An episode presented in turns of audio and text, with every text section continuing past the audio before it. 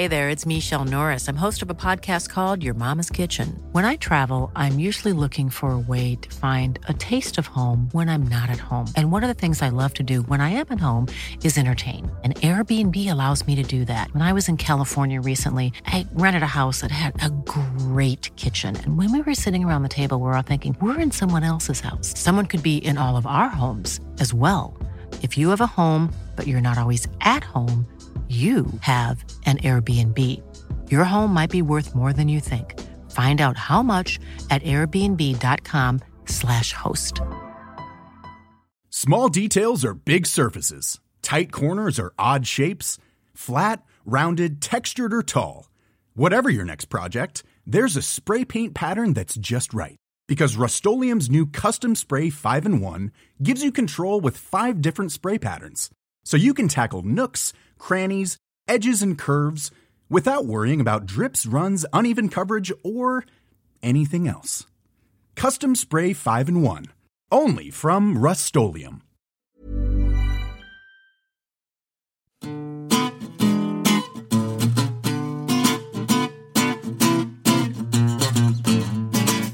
Hello and welcome to the New Statesman podcast. I'm Deputy Editor Helen Lewis, and this week I talked to Laurie Penny and Caroline Crampton about the BBC zombie drama In the Flesh. Tom Gatti talks to author Mark Haddon, and I chat to Ian Steadman about wearable technology.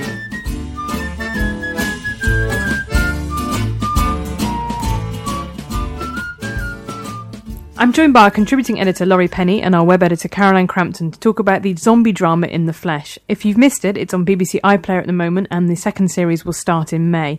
Um, Laurie, you were the one who got me into this. Actually, I've only watched the first episode, but you and Caroline, I know, have watched the first series, and you've also seen a preview of the second, of the series. second series. Yes, so, um, very exciting. Explain the premise to us. The premise is um, very different from your standard shoot 'em up zombie drama, and that it centres on a uh, young recovered zombie or PDS sufferer, partially deceased syndrome sufferer, as we're supposed to call them now. It's the So it's all very kind of. PC. It's all so very PC, and it's it's the premise is that zombies can be cured. Um, with medication, they can lead relatively normal lives, and they're being returned to the community. And it centres on a small rural community in Yorkshire, I believe, they're called Roarton, a fictional community which has been a centre of resistance to the zombie uprising, and now they're having to deal with these recovered PDS sufferer zombies coming back into the community, and the and the protagonist is uh, is one of those uh, one of those recovered sufferers, and it's and it goes from there. But it turns out, like all the best BBC dramas of that kind, not to be about zombies at all. It's actually about what makes us human and the nature of prejudice. And Caroline, it's quite unusual, isn't it, in that you're essentially seeing it from Kieran, who's the protagonist, is this former zombie. You're seeing it from the zombie's point of view, and you know one of the reasons that zombie uh, video games, particularly, have become much more uh, the kind of the mainstream is that we've become kind of slightly angsty about shooting even Nazis, sh- shooting human beings in the face. So it's it, there was a movement towards alien races a while, and now we've got to this stage where it's either vampires or zombies. Now zombies are just fodder. So how much do you think that this is that was an interesting creative decision, and how much do you feel inside Kieran's sort of struggle? What's what makes him an interesting character? It's really, really interesting because it does exactly the opposite of what you just said there, and it turns the zombies back into people. And, and there's a moment in, I think, the first or second episode of the first series where uh, a sort of returned PDS sufferer. I think we can say we zombie, can say it's zombie, it's but they fine. of course say PDS. Or they say And, rotters, Um, Rotters. rotters is the kind of colloquial local term for it. And um, one of the uh, one of the people who were part of the kind of resistance movement who tried to protect the community threatens one of the zombies and she looks up at him down the barrel of his gun and there's this awful moment of like she's both someone that you've known all your life but also not anyone you've known can you really shoot her And there's this awful tension as well about people who've obviously experienced huge loss, and, mm-hmm. and, mm. and, and in that moment, you know, obviously all of them will have thought, God, I would do absolutely anything to have this person back again. Yes. And then, but like this i mean but Yeah. you get Yeah. a sort of half version, and they can't eat, Yes. and, and they have to wear kind of dreadful like TV makeup, spray tan, and Oh, the contact makeup lenses. is wonderful. We were saying, weren't we? I I think they should have been nominated. Obviously, it was nominated for two BAFTAs. I think it should have been nominated for makeup as well because the way it convincingly manages to make it look like they're wear they're they've got Artificial. dead skin but Yeah. are wearing makeup on top of it to hide it. It's amazing. I really liked all those kind of um, kind of procedural organizational bits of it as well sort of like that all the all the zombies had gone to a special place to recover and then when they leave they get given their contact lenses so they can have human looking eyes so they don't look too creepy and they get But only to blue or brown. Only so blue or brown, yeah. that was one of the things I thought was wonderful about it was it kind of got the essential crapness of bureaucracy. Mm, Oh, it's so the NHS, isn't it? It's a massive parody of the NHS, but done very, very lovingly, in that you have these sort of incompetent but very well-meaning. But everyone's just muddling nurses. through, which is kind of, I think, Yeah. far more real than everybody being a kind of macho he-man. Or, And in every scene, it's like, I think you said there's there's not a dud note in it, but in every scene you you think, oh yeah, that's what would happen in that situation. What would happen if Grandma came back as a recovered zom- zombie? What would happen? I mean, obviously there is a there's a precedent for um, stories about zombie stories told from the zombie's point of view. I mean, you didn't just have. Um, uh, there was a book recently, Breathers. There was that movie with Nicholas Hoult, and then there's also, without giving too many spoilers away, there's uh, I Am Legend, the uh, classic sci-fi book. But um, it the idea of zombies, uh, yeah, casting things from the zombies' point of view is is quite transgressive because, as Helen said, it's the idea of zombies is they are whatever you fear. They're the shambling masses. They're the working class. They're the original, you know, massive selling zombie films came out at the time of the civil rights movement. They're the shambling hordes who have no brains, and you just have to shoot them and kill them because that's how you survive. And turning that around is massively, massively interesting and powerful. And it's interesting you mentioned class because I hadn't really thought of that. Mm. I saw this more as a, a as a reflection of immigration because there is a kind of feeling of you know we don't want these people among us. This is this Yeah. is a this is a, a homogenous town. And then the other obvious echo is the idea of kind of care in the community and about the idea of people who are seriously mentally ill. Mm-hmm. And I think that's a very good um, metaphor that this explores as well because it's talking to people who are absolutely fine now but have the potential. So if they don't get these injections every day, then they kind of start mm. ravening and slobbering again. We're talking about zombies, not mentally ill. Yeah, no, I should make that very clear. But it's it's so it, it explores the idea of how much can you restrict people's individual liberties, and how much can you ask a community to have people among them who are unpredictable, and how do you mm. cope with that? And the dynamics that you see are, I think, you know, very realistic about how people feel. The other op- uh, one that kind of springs to mind is the is the paedophile panic and the idea about Yeah. how do you feel about you know wanting to have a register of all the child abusers who are in your in your village. Um, so it tackles some incredibly meaty subjects, Mm. but Caroline, it's not didactic, is it? No, not remotely. There's and there's also enough contradiction within it, and the characters themselves feel conflicted about it that you don't feel like there's a very obvious lesson being passed on to you. Like the main character, Kieran, he um, he meets some people at the kind of rehab place he goes to, who uh, who are also zombies, who were also think who were thinking about well maybe this is just who we are now. They are very maybe- into that liberation yeah, may, maybe we should we should embrace it. Maybe we should stop taking our medication and just if this is how it is, this is how it is. Which is an idea that you see again in, in things like True Blood. You Yeah. have the kind of vampires who want to assimilate, and you have the vampires who believe that their you know their true nature is always one way. They want to be wild. Um, but I think what this what shows to me is that I mean I made this defense last week um, about Star Trek is that sci- science fiction is still just the best way of exploring really deep social issues Yeah. without it turning into being thumped over the head with a kind of Guardian column, right? Yeah, and, and without wanting to give away too many spoilers again, it's all. It turns out that In the Flesh is all about, among other things, it's about small town prejudice. It's about homophobia. It's about being a teenager and the difficulties of that, and it it's it's about everything apart from zombies, which I love. And I think uh, Dominic Mitchell, the writer, definitely deserves. Uh, the BAFTA he's been nominated for. I think it's uh, a wonderful, wonderful thing. The second series looks to be very exciting because it explores, as uh, Caroline said, the um, that resistance movement idea. The uh, I think the Undead Liberation Army is it ULA? that- yeah, I think that's what they call they, themselves, and, yeah. and they go into more of more of that, and it's six episodes rather than three episodes like the first Oh, that's good. I didn't realise that, so yeah, they've yeah, definitely built uh, on it. It's, fu- it, it's funny because you talk about the idea of having sort of teenage lead characters, and that justifies it being a BBC Three commission, which was originally. And I think the same thing about um, being human, if you remember, Yes. the- um, which went on a bit too long, possibly, but still had that same premise. Anyway, on that glowing recommendation from all three of us, um, go henceforth to iPlayer and, and listen to In the Flesh.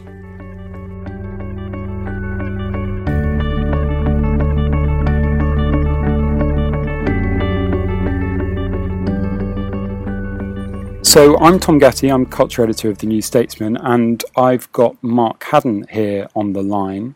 Um, Mark has written us a terrific story for our Spring Book special issue. It's called The Pier Falls, and it's a very detailed, almost reportage style description of a pier, a British seaside pier in 1970, um, collapsing and the the events that unfold around that. Mark, when I first read this, I had to actually break off and Google it because even though I was I wasn't aware of any such incident having happened, it was written in such a sort of detailed and realist style that I I wondered whether this was a real incident, but it's not. It's completely invented. It, yeah, it's completely invented, but it happens to. Well, I say it happens to a real pier. It's it's me going back to my childhood holidays in Brighton. Um, every year, uh, my sister and I will be sent to spend a week with our paternal grandparents who were there for a fortnight, and uh, we spent the second half of the week with them doing an old-fashioned working class summer holiday. You know, fish and chips in restaurants with photo murals of Austrian castles on the wall, playing crazy golf, riding the, the little train up to Hove. And for the rather perverse reason, I thought I'd go back to my childhood and rather rather than polish it and revere it and, and hold it up as something rather golden, I, which most people do. I thought I'd just go back and do completely the opposite, in a, in a way, just destroy it, you know, stamp all over it, um, which turns out to be kind of rather thrillingly enjoyable. because the first, um, the opening, it does, uh, and I'm I'm guessing this is deliberate. Well, you're you're setting the scene before you tear it down, but um, the opening it very much does evoke though the kind of classic. You've got the the bumper cars, you've got the portly woman hammering a windbreak into the sand, you've got the gulls wheeling and crying, you've got the Excelsior, the Camden, the Royal Hotel. The scene the scene is absolutely set for a kind of very nostalgic classic 1970s British seaside scene. Yes, um, as you were saying that, I just realised that the one, well, let's assume in my mind at least that it's Brighton. The thing that's missing is, in fact, the the strangest thing from those holidays, the things that I remember most clearly, which I've in fact written about elsewhere, which was that under the under the promenade in one of those little um, semicircular arches, which I think mostly now contain nightclubs, there was something called the Walter Potter Museum of Curiosity, which was half go- given over to um, zoological freaks in these great vats of formaldehyde, and half it was given over to his um, freakish um, taxidermy. He was a, a, famous or infamous taxidermist who used to stuff mostly very small animals and arrange them in these surreal um, tableau under glass. I mean, I remember most vividly a group of squirrels in the back room of a pub smoking pipes and playing cards. And, and, the one that everyone who remembers who went there is, is the puppy and kitten wedding. Uh, a puppy was being married to a kitten. The puppy was dressed up in a little black velveteen suit. The kitten was dressed in a white lace wedding dress. And the church was filled filled with puppies and kittens. One side was the puppy family side, and they were all dressed in suits, and one was the the kitten family side, and they were all dressed up as well. It was, looking back, one of the, the strangest, intentionally most upsetting things I saw in my childhood. Although, as a child, I just thought it was rather cute. and and this this desire to sort of um, take your childhood experience and completely rip it apart was were were those holidays a a happy memory for you or not? they were mostly a happy memory. So, so it's not it's not me going back to a, a, terrible dark childhood and having my revenge on it. I think overlaid on top of the fact that it's not what people normally do with the material they get from their childhood was a desire a desire not to be that, that nice author Mark Haddon who who writes books about dogs and disabled children.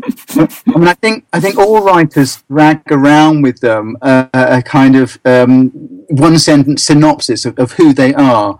Um, I remember quite a long time ago, I met Andrea Levy at some prize giving ceremony, and I just I think turned down an offer to go and meet the Queen. That was it, as as as the recipient of the Commonwealth First Novel Award, and. Um, we met each other and we sort of gave each other a spontaneous hug. And she was, she said, "I'm really impressed that you did that. I know you as the nice, the nice, that nice man, Mr. Haddon." and I think that nice man, Mr. Haddon, has followed me around, and it gave me some joy to do things that that nice man, Mr. Haddon, wouldn't write. so were they were they were they surprised when you when you turned down this uh, this offer, being the nice man, Mr. Haddon? No, they were very unsurprised, but they didn't tell me that. It, there was a strange story to this this whole award. Um, Caryl Phillips won the novel award, and he, for very similar reasons, turned down um, his offer, the offer of, of meeting with the Queen, um, as has been done by many, many recipients of the award. Uh, without telling me that the offer is made only to the winner of the novel award, um, they took me out to a, to a rather lovely and alcoholic supper. And at the end of the meal, when I was sort of softened up, they said, do you want to come and meet the Queen? And I, I said, as I usually do in these circumstances, let me go away and think about it, and I'll contact you tomorrow. And I said, I've decided for, for many reasons uh, not to accept your kind offer, not least because if Curious Incident was about anything, it was about the fact that everyone everyone's experience of the world is is is equally valid. Everyone should be accorded the same amount of respect. So I, much as much as I might think the Queen is a, a splendid human being, I didn't want to engage in that drama of of, of, of, of bowing and scraping and, and, and, acting as if someone is inherently superior. Um, they took that very well. But then subsequently did I find out that the winner of the first novel award is, is never asked to meet the Queen. And I'd only been asked to meet the Queen because Caryl Phillips had turned it down. so in retrospect, I, I didn't feel guilty at all. Going back to the story, um, what, at what point did you decide that you were going to write it in this very clear, objective reportage style? You, what you do is you have this kind of omniscient viewpoint that you then zoom in on various different moments and, and various different victims along the along the pier. Whereas obviously, you know, you could have told the story from the point of view of one bystander or or one victim. What gave you the idea to to write it from that perspective? Well, one brutally simple idea is that if you're going to have a large number of people die and you want, to see this disaster unfold, you, you, need it to you need to see it from from uh, godlike perspective. You need to stand back and be able to pick and choose which which images and which actions you want to zoom in on. Also, I think. Um, understatement ought to really be the, the, the, default tone for any piece of writing, especially if the content is going to be fairly extreme. Um, I mean, it's, it's very obviously true of comic writing, for example. Um, jokes are funnier if you if you tell them as if they're not funny whatsoever. And I think things are things are sad and, and shocking. Similarly, um, to a greater extent, if you if you describe them as if they're not sad or shocking, um, and if you write, because if you if you if you inhabit one of the characters too much, if you put their suffering too much to the forefront, your writing in a way becomes needy. It demands a reaction from the viewer. If you understate and stand back, I think the viewer feels able to react in their own way and reaches the end of a story feeling a sense of ownership they, they don't feel if you try and make them feel in a certain way.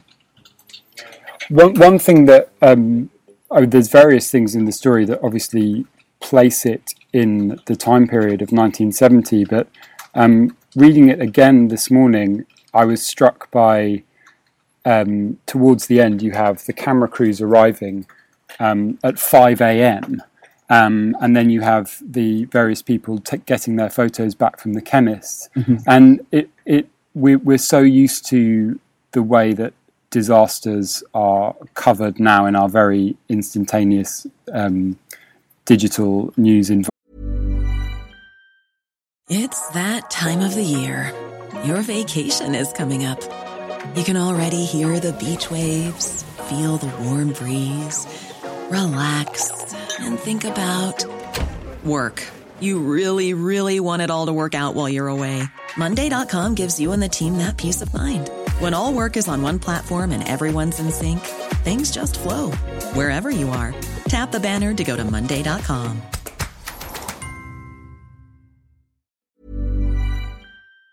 Environment. Um, was that was that at all in the forefront or in the background of your mind as, as you were writing it? How how different this would how differently this might play out now?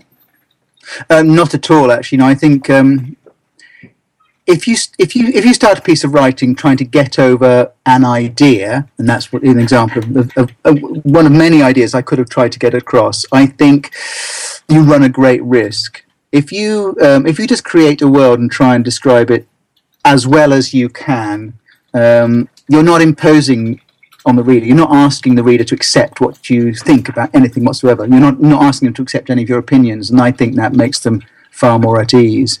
Um, but they still go away with something of of of your view of the world. Um, but they'll go away with opinions on the, of their own about what they've just experienced, and they might often disagree amongst themselves. But I think that's often a measure of a good piece of writing. If, if people can have two diametrically opposed experiences having read the same few pages.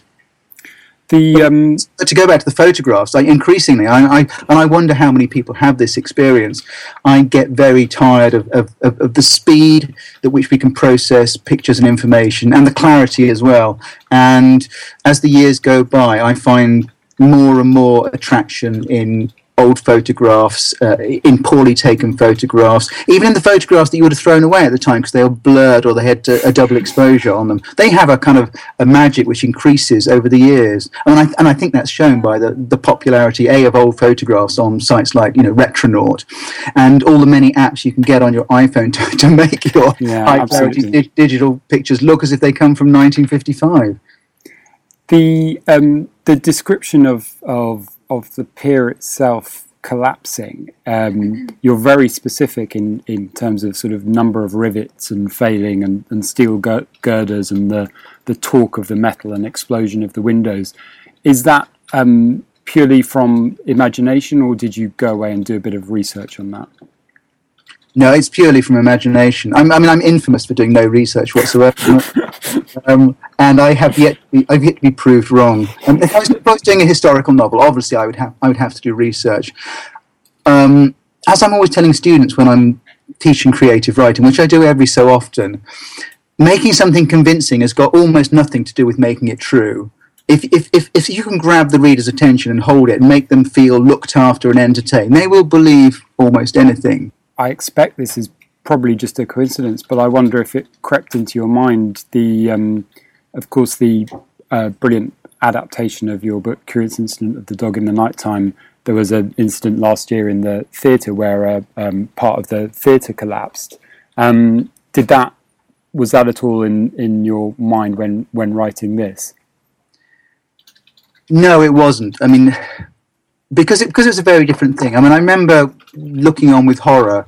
Uh, I probably listening with horror. I think I, I heard about it over Twitter that night, um, and the initial report suggested that a balcony had collapsed, which would have been an absolutely horrific event. And then, you know, I think would 40, 50 people would have died. And it took about half an hour to an hour to realise that horrible as it had been for the people in there, it wasn't it wasn't quite the disaster that we that we thought to begin with. Um, so it's so it's something on a different something on a different scale altogether. Okay, well, um, thanks very much for talking to us, um, Mark Haddon. It's been a pleasure. Thank you. You're very welcome. Thank you.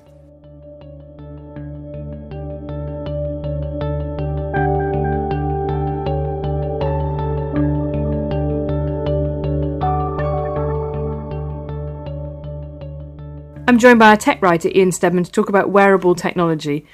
Um, so, first of all, for people who don't know this kind of stuff, what what counts as wearable technology? Wearable technology, I guess most broadly, I mean, obviously it's something you wear, but think And of it's it. technology. Yes, but think of it as uh, it's the next step after smartphones. We've kind of reached this stage where we have computers in the palms of our hands that have lots of apps and lots of functions that can do lots of things. But those functions and apps are going to start to spread to things like wristwatches or Google Glass, which is like quite a prominent, famous uh, example of that, which is eyeglasses that have a little screen in the corner that um, shows you things like emails and Twitter updates and lets you take photos and all kinds of things. Um, and e- even down the line, there's going to be things like embedded technology. Like, um, do you remember Black Mirror? Um, the episode Which with Charlie the, Brooker's satirical TV yeah, show. where everyone had, there was the episode. I think it was the best one where um, they had the uh, computers in their eyes that could record everything they ever saw, so then they didn't really have to like they could relive memories again and again by literally rewatching what they saw. Um, See, I have this theory that actually that that's like being shackled to a kind of well, sorry, there's a I think there's a Martin Amis line about libido like being shackled to an idiot, but um, it's kind of like being shackled to an idiot because. I actually don't think people want that perfect a recall of things that happen. I think you think you do, but you don't. Yeah, the, it's a it's a good point. A lot of people probably won't like it. I mean, it's it's a dystopian science fiction TV show exploring the issues around it, so it might not be exactly expressed in that way in society when it becomes a mainstream product. But we do have Google Glass, which um, I guess its most prominent, uh, its most successful thing is to create, uh, inspire the creation of the word glass hole to describe people who um, evangelize about it. So there's been a spate of kind of people having them knocked off their faces Um, Yeah. and stolen and stuff like that in, in San Francisco and the West Coast. Yeah, there's this this strange thing happening at the moment. Google Glass isn't on general sale. It, it- yesterday, Google did a one day sale where anyone could buy it, which was the first time they're doing that. But until now, it's only been available through um, what they call its Explorer program, which is for people who are I kind of already hate this. yeah, kind of devs or they, they want to kind of explore the possibilities and, and things. And the they of, thought Imagineers, they're the kind of people who would say that kind of thing or uh, have viral profits. people with LinkedIn profiles, you know, terrible people. um, but they they they're the kind of people who get really enthusiastic about new technology for the sake of new technology. And um, there, there was there was a famous case of um, a woman in California was driving while wearing Google Glass and was pulled over and given a speeding ticket. And amongst the Google Glass community, the, the reaction was outrage. Like she. He didn't know she had it turned on. It's just a new piece of technology. He's just being, uh, you know, he's um, prejudiced against Google Glass owners. Whereas everyone else is just like, well, she's driving with a computer screen in her face. You, you don't drive along while watching TV. Yeah, I mean, one of the things same about thing. using a mobile phone when you're driving, it's not about necessarily about um, about the talking to people being bad. So it's much worse than talking to people in the car because when you're trying to recall stuff, there's a thing called gaze aversion where you try you look up, for example, when you're trying to remember stuff. So it means that physically you're not looking at the road the same as somebody else who wasn't using a mobile phone. Absolutely, um, and there is there are also studies that have shown that even when on hands-free kits, for example, with phone calls, just the fact of talking to someone Hmm. who, while not looking at them or whatever, that does reduce your ability to drive slightly. Um, But I the- think a lot of this comes down to a big kind of philosophical question about impermanence and about how much we rely on things being impermanent. I mean, you know, I've Mm. talked previously about things like Snapchat, kind of trying to restore the feeling that you just essentially do gestures, that you share moments with people, but they're not necessarily worthy of being kind of memorialized and, and inscribed forever on the internet, never to be shirked off. And I think there is a really big issue about the fact that in order to exist as human beings, we need to be inconsistent and we need to kind of grow and change. And you know, don't nobody. I don't think it really helps people having to explain things that they thought ten or twenty years ago. Um, Yeah. and that is a that is a really big challenge, which is makes me think that I hope that Google Glass in a way doesn't catch on Mm. because I don't. Th- a, I mean, I I know I have now have more photos than I ever ever look at, yeah. and I just think I don't need hours of footage of my lunch going into my mouth. Mm. Well, you yeah, uh, in the future we might have computers that have algorithms that can decide for you which of the thousands of hours of footage that you take with your Google Glass the stuff that you should keep. For instance, um, there are all kinds of things happen. I, I kind of wonder if maybe in the future when we get uh, like a Black Mirror type situation where we get everything, um, you know, have embedded technology and everything where we can you know, we have microchips embedded into our skin uh, and things like that. We might look back at Google Glass as being like a quaint, like quite nice thing because at least with Google Glass, if you see someone with Google Glass walking down the street towards you or recording it, you can take, you can go over and physically take it off them. You can stop them recording you. Mm. Does it have a light that shows when it's recording? Because I Yeah, know there was does. a big discussion about the fact that you It should. does. Because even, I mean, you know, as journalists, you know that you can't record generally record people without their permission. You should always, when you're doing a phone interview, for example, make it very clear that you're recording people. So Yeah. occasionally you're allowed subterfuge for kind of public interest purposes, but generally it's pretty frowned on to Yeah. And then this has been again coming back to the women eating on tubes facebook group the whole idea of of of kind of taking people's you know even when they are technically in public and and, tr- and yanking that and transposing it to a different context Yeah. is something that we're really going to have to wrestle with in the next kind of Absolutely. decade or so. Um, But I will say a word in defense of wearable technology because I have been wearing a wearable fitness band since yes, January, you have. and it's I don't think made me appreciably more of an arsehole than I was before. Mm. Whether that's a Th- ringing th- endorsement there are going to be lots of situations where wearable technology makes a lot of sense. Like Google Glass is incredibly useful. You can imagine for imagine having a, a surgeon who ha- is wearing Google Glass and he can have a more experienced colleague in his ear watching exactly what he sees and describing what he should be doing instead. Or um, you could have um, uh, you know a, a supervisor on a factory production line who the computer can spot things going wrong Or in alert stuff. Antarctica, Yeah, yeah. there are all kinds of awesome uses for it. It's whether it goes that kind of wi- widespread. Every other person on the tube has one, like we see right now, where in like it, it took le- like less than two years from everyone to go from reading books and newspapers on the tube to reading their phones. It was quite a shocking, startling change. Yeah. Um, uh, that might not happen the same way. Is there anything that's currently on the market of wearable tech that you would wear that you would want to buy? I would wear. Uh, no, there isn't. A, a lot of actually, a lot of that is, as well is is aesthetic. Like smartwatches are really ugly. The fit, the fit bands, the things that you have, um, they're quite nice and sleek. But you look at things like Pe- even like Pebble, which had um, quite a big Kickstarter, several million dollars for this smartwatch that was going to connect to iPhones. Um, Samsung's been really pushing their Galaxy Gear smartwatches. They're all these massive clunky things that look like those huge Casio watches from the 80s, but worse. Um, Isn't that retro now? Though is that not not cool? only some things go retro. I don't think that's working. Okay. What, what actually looks to be more interesting is that existing watchmakers who know how to make nice, sort of attractive pieces of jewelry, effectively, are now integrating things like GPS into their watches Hmm. bit by bit instead of starting with a uh, with the idea of here's a massive computer, let's just stick it to your wrist. Well, this is what I like. So I have a, a thing called the Misfit Shine, which is not one of the better known fitness bands. There's the Jawbone is the one that George Osborne has, and Yes. therefore everybody knows about. Um, I think Alan Rusbridger, the editor of Guardian, also has one. Um, but um, yeah, uh, so uh, this one, I think it was described by my boyfriend as looking like what Apple would do if they did a wearable fitness band because it's Yeah. very subtle. It's only um, a disc, a kind of uh, looks like a kind of brushed aluminium Yeah. disc with a watch dial with essentially 12 dots around it and it tells you if you you set a target of how much you're supposed to walk or run a day and it will give you a number of dots indicating how close you are to that goal it's been useful in the sense it has reminded me to get up and actually walk places rather than Yeah. jumping on the bus and just thinking that you know I'm being and, and also just giving you a bit of a kick in the sense of going like you really haven't moved that far today if you do this every day you'll just transpose you know into hmm. that fat vampire from Blade which is always my my worry about these things so I yeah I, I like this but I agree with you I wouldn't want something I wouldn't want to wear Google Glass because it looks so much it screams hey look at me Yeah. I'm so I'm wearing Google Glass in the same way that you know having that really cutting edge tech is is often try sort of marks you out as a somebody who cares about that Yeah. which is not in itself very cool Mm. Um, one application where it could be quite useful is with the police, though, because today uh, Sir Bernard Hogan Ho how yeah Ho- Hogan Howe the Hogan head of the Howe, Met um, no, the Met Police has said that they're going to start in the next few weeks a trial with the Met Police. Uh, a few hundred officers are going to be when they're on their beats or whatever. They're going to have um, lapel cameras which record what they're doing. Because the idea being that um, it kind of it's it's not so that so much that the police can watch you or us in the street. It's to keep an eye on the police. Um, it was trialed. Um, a lot of people have been saying that to sort of crack down on um, all those mysterious cases where people die in custody and the tape goes missing and all that kind of thing, um, or people get beat in the street, or when it's like you get uh, cases where it's like an altercation happens where it's basically an officer's word against a person. Yeah. Um, you end up with a lot of um, corruption and it erodes confidence in the police. Um, they tried this in a, in a city called Rialto in California, and it 80% drop in complaints against police. And these are just little like cameras like GoPros, but smaller that are embedded in the uniforms that are recorded everything that they did.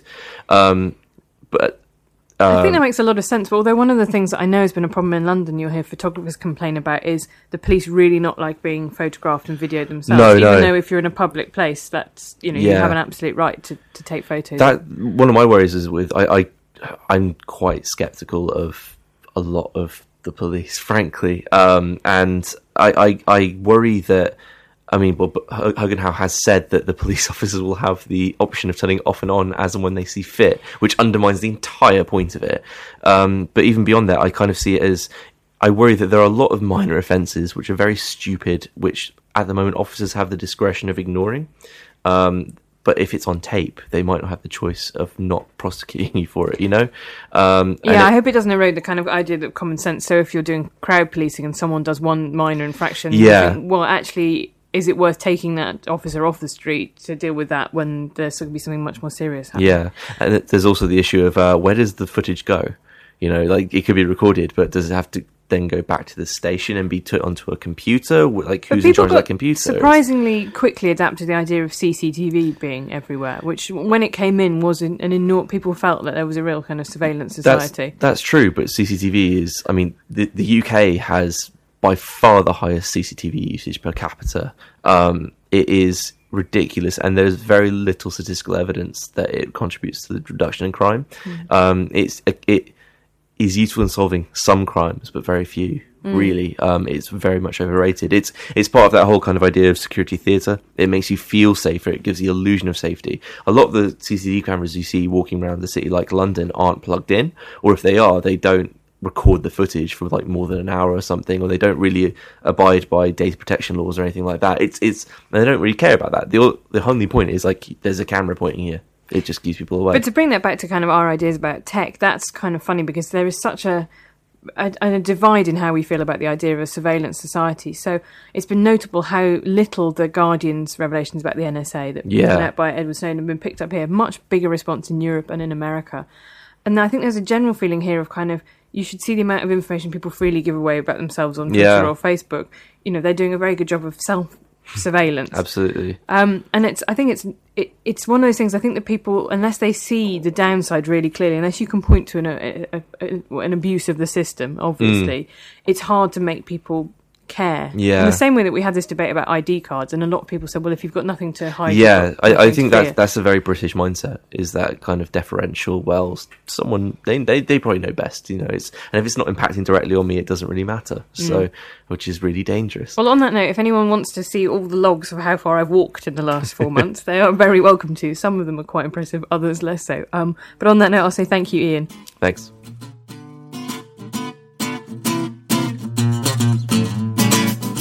You've been listening to the New Statesman podcast. You can find us every week at newstatesman.com forward slash podcast or on iTunes. Our theme music is taken from Devil with the Devil by the Underscore Orchestra, licensed under Creative Commons, and we're produced by Philip Maughan.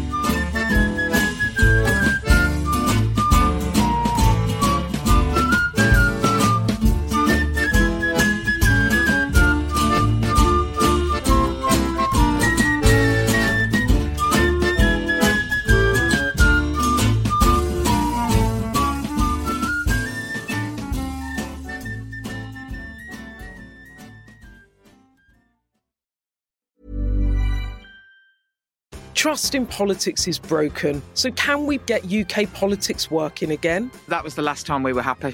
2012. I'm Beth Rigby, Sky's political editor. Join me every week with Labour's Jess Phillips and Conservative peer Ruth Davidson for some electoral dysfunction. This idea of nuance has completely left politics. Together, we'll focus on the policies that could deliver political satisfaction. Follow electoral dysfunction wherever you get your podcasts.